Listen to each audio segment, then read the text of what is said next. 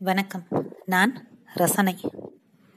இன்றைய சிறுகதை ஒரு பறவையுடன் சேர்ந்து பறத்தல். எழுதியவர் பிரபஞ்சன். சுமதி கடைத்தெருவிலிருந்து திரும்பும்போது ஒரு குருவி பொம்மை வாங்கி வந்திருந்தாள். பொம்மை வாங்கி வருவது அவள் நோக்கமில்லை. வேறு சில பொருட்கள் வாங்குவதற்காக சென்றிருந்தாள். வழக்கமாக அவற்றை வாங்கும் கடைக்கு போனாள். குறித்த அந்த கடையில் அவள் நுழைந்தபோது மிக இனிமையான இசை கடை முழுவதும் வியாபித்திருப்பதாக அவளுக்கு தோன்றியது. தொடர்ந்த வருகையால் பரிச்சயம் கொண்டிருந்த கடைப்பெண்களின் அதிகாரி மிஸ் ரீட்டா புன்னகையுடன் அவளை நோக்கி வந்தாள். அது யாருடைய இசை? என்று சுமதி கேட்டதற்கு பாகிஸ்தானிலிருந்து வந்திருப்பதாக அவள் சொன்னாள். பாடியவரின் பெயரை குறித்துக் கொடுக்க சொல்லி கேட்டுக்கொண்டாள் வாங்க வேண்டியவைகளை வாங்கிக் கொண்டு பர்சை திறக்கும்போதுதான் கடையின் ஒரு மூலையில் பொம்மைகளை பார்த்தாள். அவள் பார்வையை புரிந்து கொண்ட மிஸ் ரீட்டா புதுசாக பொம்மையும் விற்க தொடங்கி இருக்கிறோம் பெரும்பாலும் சிறு விளையாட்டு பொம்மைகள். வந்து பாருங்களேன் என்றபடி அவளை பொம்மைகளின் பக்கம் அழைத்துச் சென்றாள். சுமதியை குழந்தை பருவத்துக்கு கொண்டு செல்லும் பொம்மைகள் அங்கே இருந்தன. வயதை மறக்கடித்தன அவை. அவள் நீண்ட காலம் வைத்திருந்த வெள்ளை முடி கொண்டு பிராக் போட்ட வெள்ளைக்கார பொம்மை பனிப்பிரதேசத்து கரடிகள் பல அளவுகளில் பல பல முகங்களை காட்டும் குரங்குகள் நாய்கள் பூனைகள் மேலடுக்கில் அடுக்கி வைக்கப்பட்டிருந்தன. பல வண்ணங்களில் குருவிகள் பறவைகள் எப்போதும் அவள் பைத்தியத்தில் முதல் வரிசையில் உள்ளன. பறவைகள் சில குறிப்பிட்ட காலங்களில் வந்து தங்கி போகும் இடங்களில் அவள் அடிக்கடி பயணம் மேற்கொள்பவளாக இருந்தாள். மிருக காட்சி சாலைகளில் கம்பிக்குள் வைக்கப்பட்ட பறவைகளை அவள் பார்க்கப் போவதில்லை. ஒரு வகை வன்முறையாக அவளுக்கு தோன்றும்.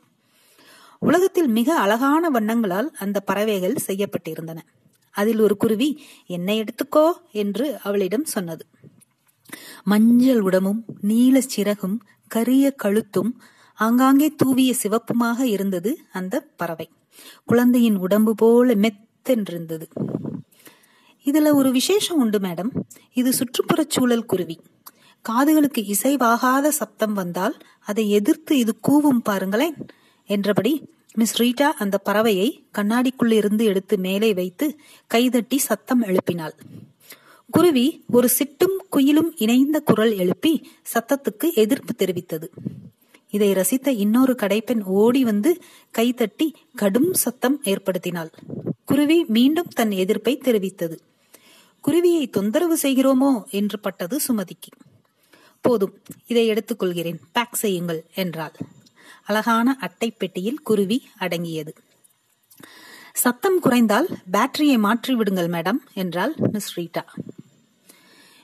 வீட்டின் அழகான இடத்தில் குருவியை வைக்க வேண்டும். எங்கு வைப்பது என்று யோசித்தாள். வரவேற்பறைதான் முதலில் நினைவுக்கு வந்தது. ரெண்டு சோஃபாக்களுக்கு மத்தியில் ஒரு முக்காலியில் அல்லது நாற்காலியில் குருவியை வைக்கலாம். வீட்டுக்கு வருபவர்கள் விருந்தினர்கள் பார்த்து மகிழ்ச்சி அடைவார்கள் சில பேர் பாராட்டவும் செய்யலாம். அவர்கள் பாராட்டவா குருவி? வரவேற்பறை என்பதை உனக்கான பாராட்டு ஸ்தலமாகவா வைத்திருக்கிறாய்? என்று தன்னை கேட்டுக்கொண்டார் குருவி தன் அந்தரங்கமான உறவு என்பது மாதிரி அவளுக்கு தோன்ற ஆரம்பித்திருந்தது. அந்தரங்கத்தை பொதுவில் வைப்பதா? அவளது வீடு என்பது ஒற்றை படுக்கை அறை இரட்டை சமுக்காலம் விரித்த அளவுக்கு ஒரு ஹால் சின்ன தீப்பெட்டி மாதிரி குளியல் அறை அதே போன்ற சமையல் அறை அத்துடன் வீடு முடிந்தது. எதிரே அடுத்த பிளாட்டின் சன்ஷேடில் வந்து அமரும் மத்தியான வேலைகளில் மட்டும். இரண்டு புறாக்கள் வீட்டில் சேர்த்திதான். வேணுமென்றால் அவ்வப்போது ஜன்னல் கட்டையில் வந்து கீச்சிடும் அணில்கள் மற்றும் சில காக்கைகள் சமையல் அறைக்கு முன் இருக்கும் புழங்கும் அறையில் குருவியை அமர வைக்கலாமா என்று யோசித்தார் சின்னதும் படுக்கை அறைக்கு அடுத்ததாக அந்தரங்கமானதுமான புழங்கும் அறை வரவேற்பறையை தாண்டி விதிவிலக்காக சிலரை தவிர அவள் யாரையும் அனுமதிப்பதில்லை. அங்கிருந்து தெருவை பார்த்த தோட்டத்தை ஒட்டிய கதவுக்கு பக்கத்தில்தான் வெளிச்சம். காற்றுடன் அவள் படிப்பதுண்டு. அங்குள்ள புத்தகங்களின் அடுக்கின் மேல் குருவியை வைப்பது பொருத்தமாக இருக்கும் என்று கடைசியாக முடிவுக்கு வந்து சேர்ந்தாள். அலமாரியில் இருந்த வெள்ளை பூ போட்டது. எடுத்து புத்தக ஷெல்ஃபின் மேல் விரித்து அதன் நடுவில் குருவியை வைத்தாள். சற்று தூரத்தில் வந்து நின்று குருவி அமர்ந்திருக்கும் அழகை ரசித்தாள். கலைஞன் அதை ஒரு மரம் சேர்த்து செய்திருக்கலாமோ என்று நினைத்தாள். மறுகணமே அச்சிந்தனையை அவளே அளித்தாள். மரம் குருவி இருக்கும் இடம். ஆனால் குருவியின் பயணம் ஆகாயம் அல்லவா வானத்தை எப்படி செய்து உருக்கொடுக்க முடியும்? வெளியே அறைக்குள் இருந்து காண்பதுதானே ரகசியம் என்கிறார்கள்? அக்கா என்றபடி உள்ளே நுழைந்தால் பக்கத்து வீட்டு குழந்தை. வாடி பப்ளு பொம்மைய பாரு என்று குழந்தையிடம் சொன்னாள் சுமதி. ஐ குருவி என்று சுமதியை திருத்தியது குழந்தை. கையில் இருந்த பட்டாணி பொட்டுக்கடலை கிண்ணத்தை மேசை மேல் வைத்துவிட்டு பொம்மையை பல திக்குகளிலும் கண்டு மகிழ்ந்தாள். சுமதியின் அனுமதி பெற்று குருவியை கையில் எடுத்து வைத்துக் கொண்டாள். மெதுவாக அதை தடவி கொடுத்தாள். என்ன பேருக்கா குருவிக்கு? தான் குருவிக்கு இன்னும் பெயர் வைக்காதது அப்போதுதான் அவளுக்கு உரைத்தது. நீதான் ஒரு பெயரை சொல்ல? பப்ளு கூரையை பார்த்தபடி யோசித்தாள். வலது கை விரல்களை தன் முகவாயில் வைத்துக் கொண்டாள். யோசிக்கிற போது அப்படியெல்லாம் செய்ய வேண்டும் போலும். கன்னத்தை வேறு சொரிந்து கொண்டாள். அண்மையில் அவளுக்கு தங்கை பாப்பா பிறந்திருந்தாள். அக்குழந்தைக்கு நிலா என்று பெயர் வைத்திருந்தார்கள். அதன் எதிரொலியாக இருக்கலாம். மேகம் என்று வைக்கலாம் என்றாள். மேகா என்று ஒருமுறை சொல்லிக் கொண்டாள் சுமதி. குருவிக்கு மேகா என்று பெயர் வைக்கப்பட்டது. திறந்து வைக்கப்பட்டிருந்த கதவு காற்றால் உந்தப்பட்டு பெரும் சப்தத்துடன் மூடிக்கொண்டது. மேகா அதை கண்டிப்பது மாதிரி கூவியது. சுமதி ஓடி சென்று கதவை சாத்தி தாளிட்டாள். சத்தம் மேகாவுக்கு சத்ரு. எனவே இனிமேல் கதவை விழிப்போடு சாத்தியே வைக்க வேண்டும். திறந்து வைத்தால் கதவை நிறுத்தி வைக்கும் கருவியை பொருத்தி வைக்க வேண்டும். குளியல் கதவை சாத்தும் போதும் தாழ்பால் சத்தமில்லாமல் சாத்த பழகிக்கொண்டாள் சுமதி. குக்கரிலிருந்து சத்தம் வந்தாலும் மேகாவுக்கு பிடிப்பதில்லை. பண்ட பாத்திரங்களை கைத்தவறி கீழே போட்டாலும் சகிக்க முடியாத மேகா எதிர்வினை ஆற்றியது. ரேடியோவை மிக மிதமாக வைத்து கேட்பது அவள் வழக்கம். மூர்த்தி வந்தால் அதை உச்சஸ்தாயில் ஒழிக்க விடுவான். சப்தம் காதுக்கும் காதுகள் வழி மனசுக்கும் இசைவாக ஆக்கப்படும் போது இசை. இல்லையென்றால் சத்தம் அபஸ்வரம். ஒளி பயணம் அதற்கென இருக்கும் வரிசை தளத்தில் பயணம் பண்ணும்போது அது ஸ்வரம். தப்பும்போது அபஸ்வரம். அது பாட்டில் மட்டும் இல்லை மூர்த்தி நம் உடையில் பேச்சில் பாவனையில் உடல் மொழியில் நடைமுறையில் எல்லாவற்றிலும் ஸ்வரமும் அபஸ்வரமும் இருக்கிறது. இருப்பது நாம் ரெண்டு பேர். வீடும் மிகச் சிறியது. எதற்கு இத்தனை சத்தம்? என்று எரிச்சலுடன் கேட்டாள் சுமதி. அன்று மூர்த்தி மிக சீக்கிரமாக கிளம்பிவிட்டான். சுமதியின் பொறிகள் மிகவும் கூர்மையடைந்து விட்டதாக அவள் உணரத் தலைப்பட்டாள். காப்பிக் குவளையில் கரண்டியை சத்தம் வர இட்டு கலக்கினால் கூட மேகாவுக்கு ஒத்துக்கொள்ளவில்லை என்பதை அவள் அறிய நேர்ந்தது. ஒரு நாள் குளித்துவிட்டு அலமாரியில் இருக்கும் பாவாடையை எடுக்கையில் அதில் எறும்பொன்று மேய்வதைக் கண்டு உதறினாள். அச்சத்தம் சகிக்காமல் கூவி தன் எதிர்ப்பை தெரிவித்துக் கொண்டது குருவி. இனி தன் உள்ளாடைகளில் எறும்புகள் ஈக்கள் கொசுக்கள் கரப்பான்கள் பல்லிகள் பாச்சைகள் புழு தேல்கள் போன்ற ஜீவராசிகள் ஊறாமல் பார்த்து கொள்ள வேண்டும் என முடிவெடுத்தாள் சுமதி. சாவிகளை பொத்தென்று மேசையில் போடுவது புத்தகங்களை கனம் தாங்க முடியாமல் எதன் மேலாவது போடுவது செருப்பை தூசு தட்டுவது என்ற பெயரில் படார் என தரையில் அரைவது துணிகளை அடித்து துவைப்பது என்பது போன்ற இசையற்ற சப்தங்களை உருவாக்கி சங்கடம் தரக்கூடாது என எண்ணிக்கொண்டாள். அலுவல் விட்டு வந்த ஒரு மாலை நேரம். பிடித்த சீடி ஒன்றை இயக்கி இசை கேட்டுக்கொண்டிருந்தாள் அவள். திடுமென வெளியே ஏதோ வெடித்தது போன்ற சத்தம் கேட்டது. எட்டி பார்த்தாள். எதிர் வீட்டு பையன் பட்டாசு கொளுத்தி கொண்டிருந்தான். அவன் வெடித்தது யானை வெடியாக இருக்கக்கூடும். குருவி இடையராது சத்தம் எழுப்பிக் கொண்டே இருந்தது. தீபாவளி ஆரம்பித்தது என்பதன் அடையாளம் பட்டாசு சப்தம். இன்னும் ஒரு வாரம் பத்துக்கு இச்சத்தம் ஓயாது. வேறு வழியில்லை. குருவியின் இயங்கும் சக்தியான பேட்டரியை எடுத்து அலமாரிக்குள் வைத்து சப்தமில்லாமல் மூடினாள். குருவி தொடர்ந்த வெடிச்சப்தங்களிலிருந்து தப்பித்தது என்று நினைத்து கொண்டாள். ஒளியுடை பிரதேசமான வெளியில் சஞ்சரிக்கும் பறத்தலே வாழ்க்கையான ஒரு பறவை அலமாரியில் இருண்ட சதுரத்தில் எங்கனம் திருப்தியுறும்? என்ற அச்சம் அவளுக்கு இருந்தாலும் பட்சித்து இருளையும் கொஞ்ச காலம் தின்னட்டும் தின்னும் என்று அவள் நம்பினாள். தீபத்தை ஏற்றி தீர்த்தங்கரரை நினைத்துக் கொள்ளும் தீபாவளி பண்டிகை முடிந்த பிறகு மெல்ல மேகாவை எடுத்து முன்னர் இருந்த இடத்திலேயே வைத்தாள். சுமதியின் கனவுகளில் இப்போது அடிக்கடி காடு வந்தது. விடுமுறை காலங்களில் குன்றத்தில் இருந்து அவளுடைய தாத்தா வீட்டுக்கு போவது அவள் வழக்கமாக இருந்தது. வீட்டின் பின்பக்கம் ஒரு பெரிய தோட்டம்.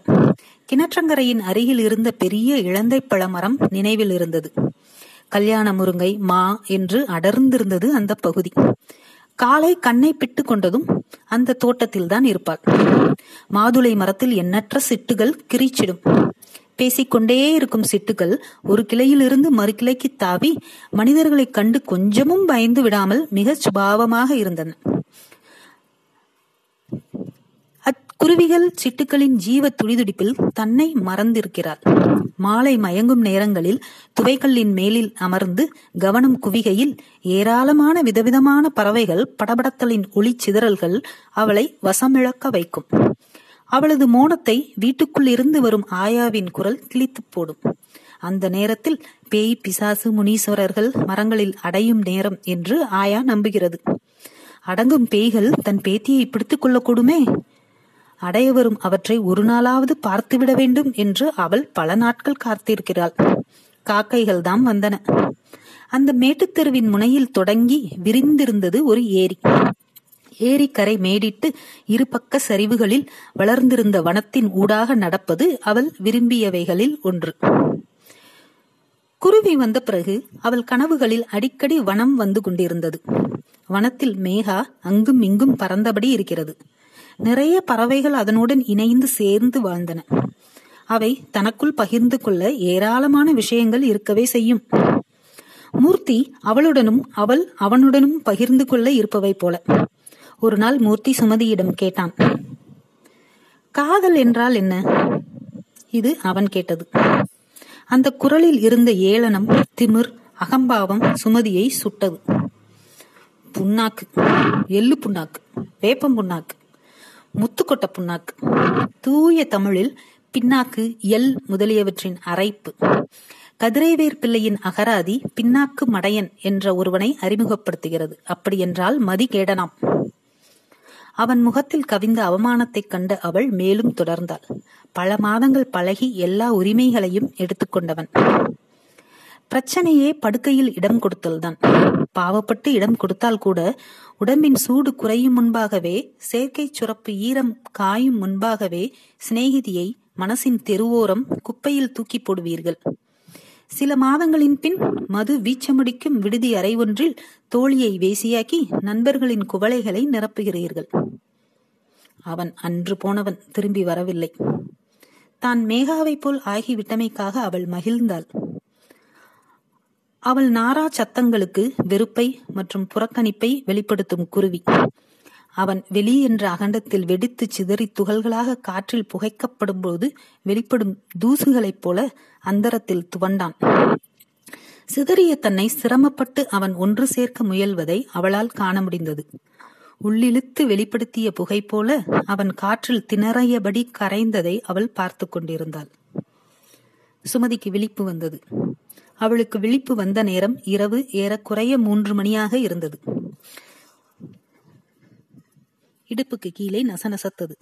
சிறுநீர் கழிக்கும் போது தெரிந்தது. காலை தொடங்கி உடம்பு சொல்லிக் கொண்டிருந்தது. மிகுந்த நிம்மதியடைந்தாள். மகிழ்ச்சி கூட ஏற்பட்டது. பயந்து கொண்டிருந்தாள். அன்று போனவனின் மிச்சமாக ஏதாவது இருந்து தொலைத்தால் களைப்பு டாக்டர் நேரம் பயணம் செலவு என்று அலைய வேண்டியிருந்திருக்கும். கவலை விட்டது. அரை குளிர்ச்சி நிரம்பி வழிந்தது ஏசியை அணைத்து விட்டு படுத்தாள். போர்த்திக் கொண்டு விளக்கை அணைத்தாள். கண் மூடினாள்.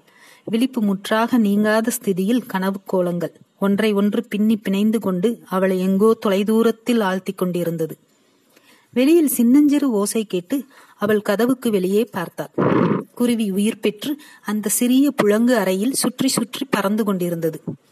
அறையிலிருந்து வெளிப்பட்ட நீல விடிவிளக்கின் வெளிச்சத்தில் வெள்ளையாகவும் மாறி மாறி ஒளிந்தன குருவி பறந்து கொண்டிருந்தது. திடுமன அவளது உள்ளாடைகள் கருப்பாகவும் நீளமாகவும் வெள்ளையாகவும் இருந்தவையாவும் பறந்தன. சுற்றி சுற்றி பறந்தன.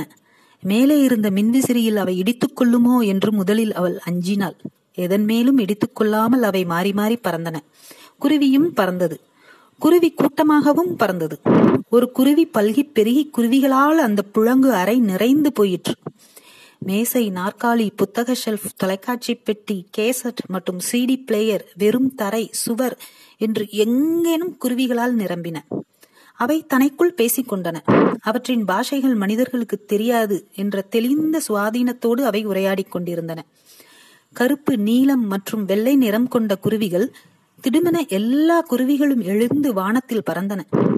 மேகா விளையாடி தீர்த்த களைப்புடன் அதன் யதாஸ்தானத்தில் வந்து அமர்ந்து கொண்டது. சுமதி மிக தாமதமாகவே விழித்தெழுந்தாள். விடிந்து வெயில் ஏறி இருந்தது தோட்டத்து கதவை திறந்து கொண்டு தென்னை மரத்தின் கீழே வந்து நின்றாள். மாதுளை மரக்கிளையில் இரு குருவிகள் அமர்ந்திருந்தன. அச்சு அசல் மேகா மாதிரி. மேகாதான் பறந்து வந்து கிளையில் அமர்ந்து விட்டதா? அவசரமாக புழங்கும் அறைக்குள் எட்டி பார்த்தாள். மேகா இருந்த இடத்திலேயே இருந்தது. மீண்டும் மாதுளை மரக்கிளையை பார்த்தாள். மேகா உயிர் பெற்ற மாதிரி. அந்த நிமிஷம் அவளுக்கு அந்த ஆவேசம் உடம்புக்குள் புகுந்தது.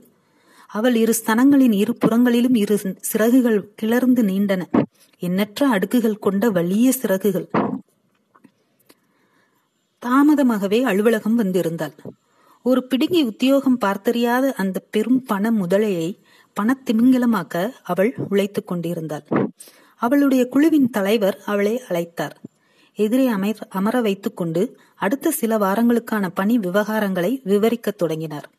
அவருக்கு பின்னால் மூடியிருந்த ஜன்னல் கண்ணாடி வழி நகரத்தின் பெரிய காட்சி தெரிந்தது.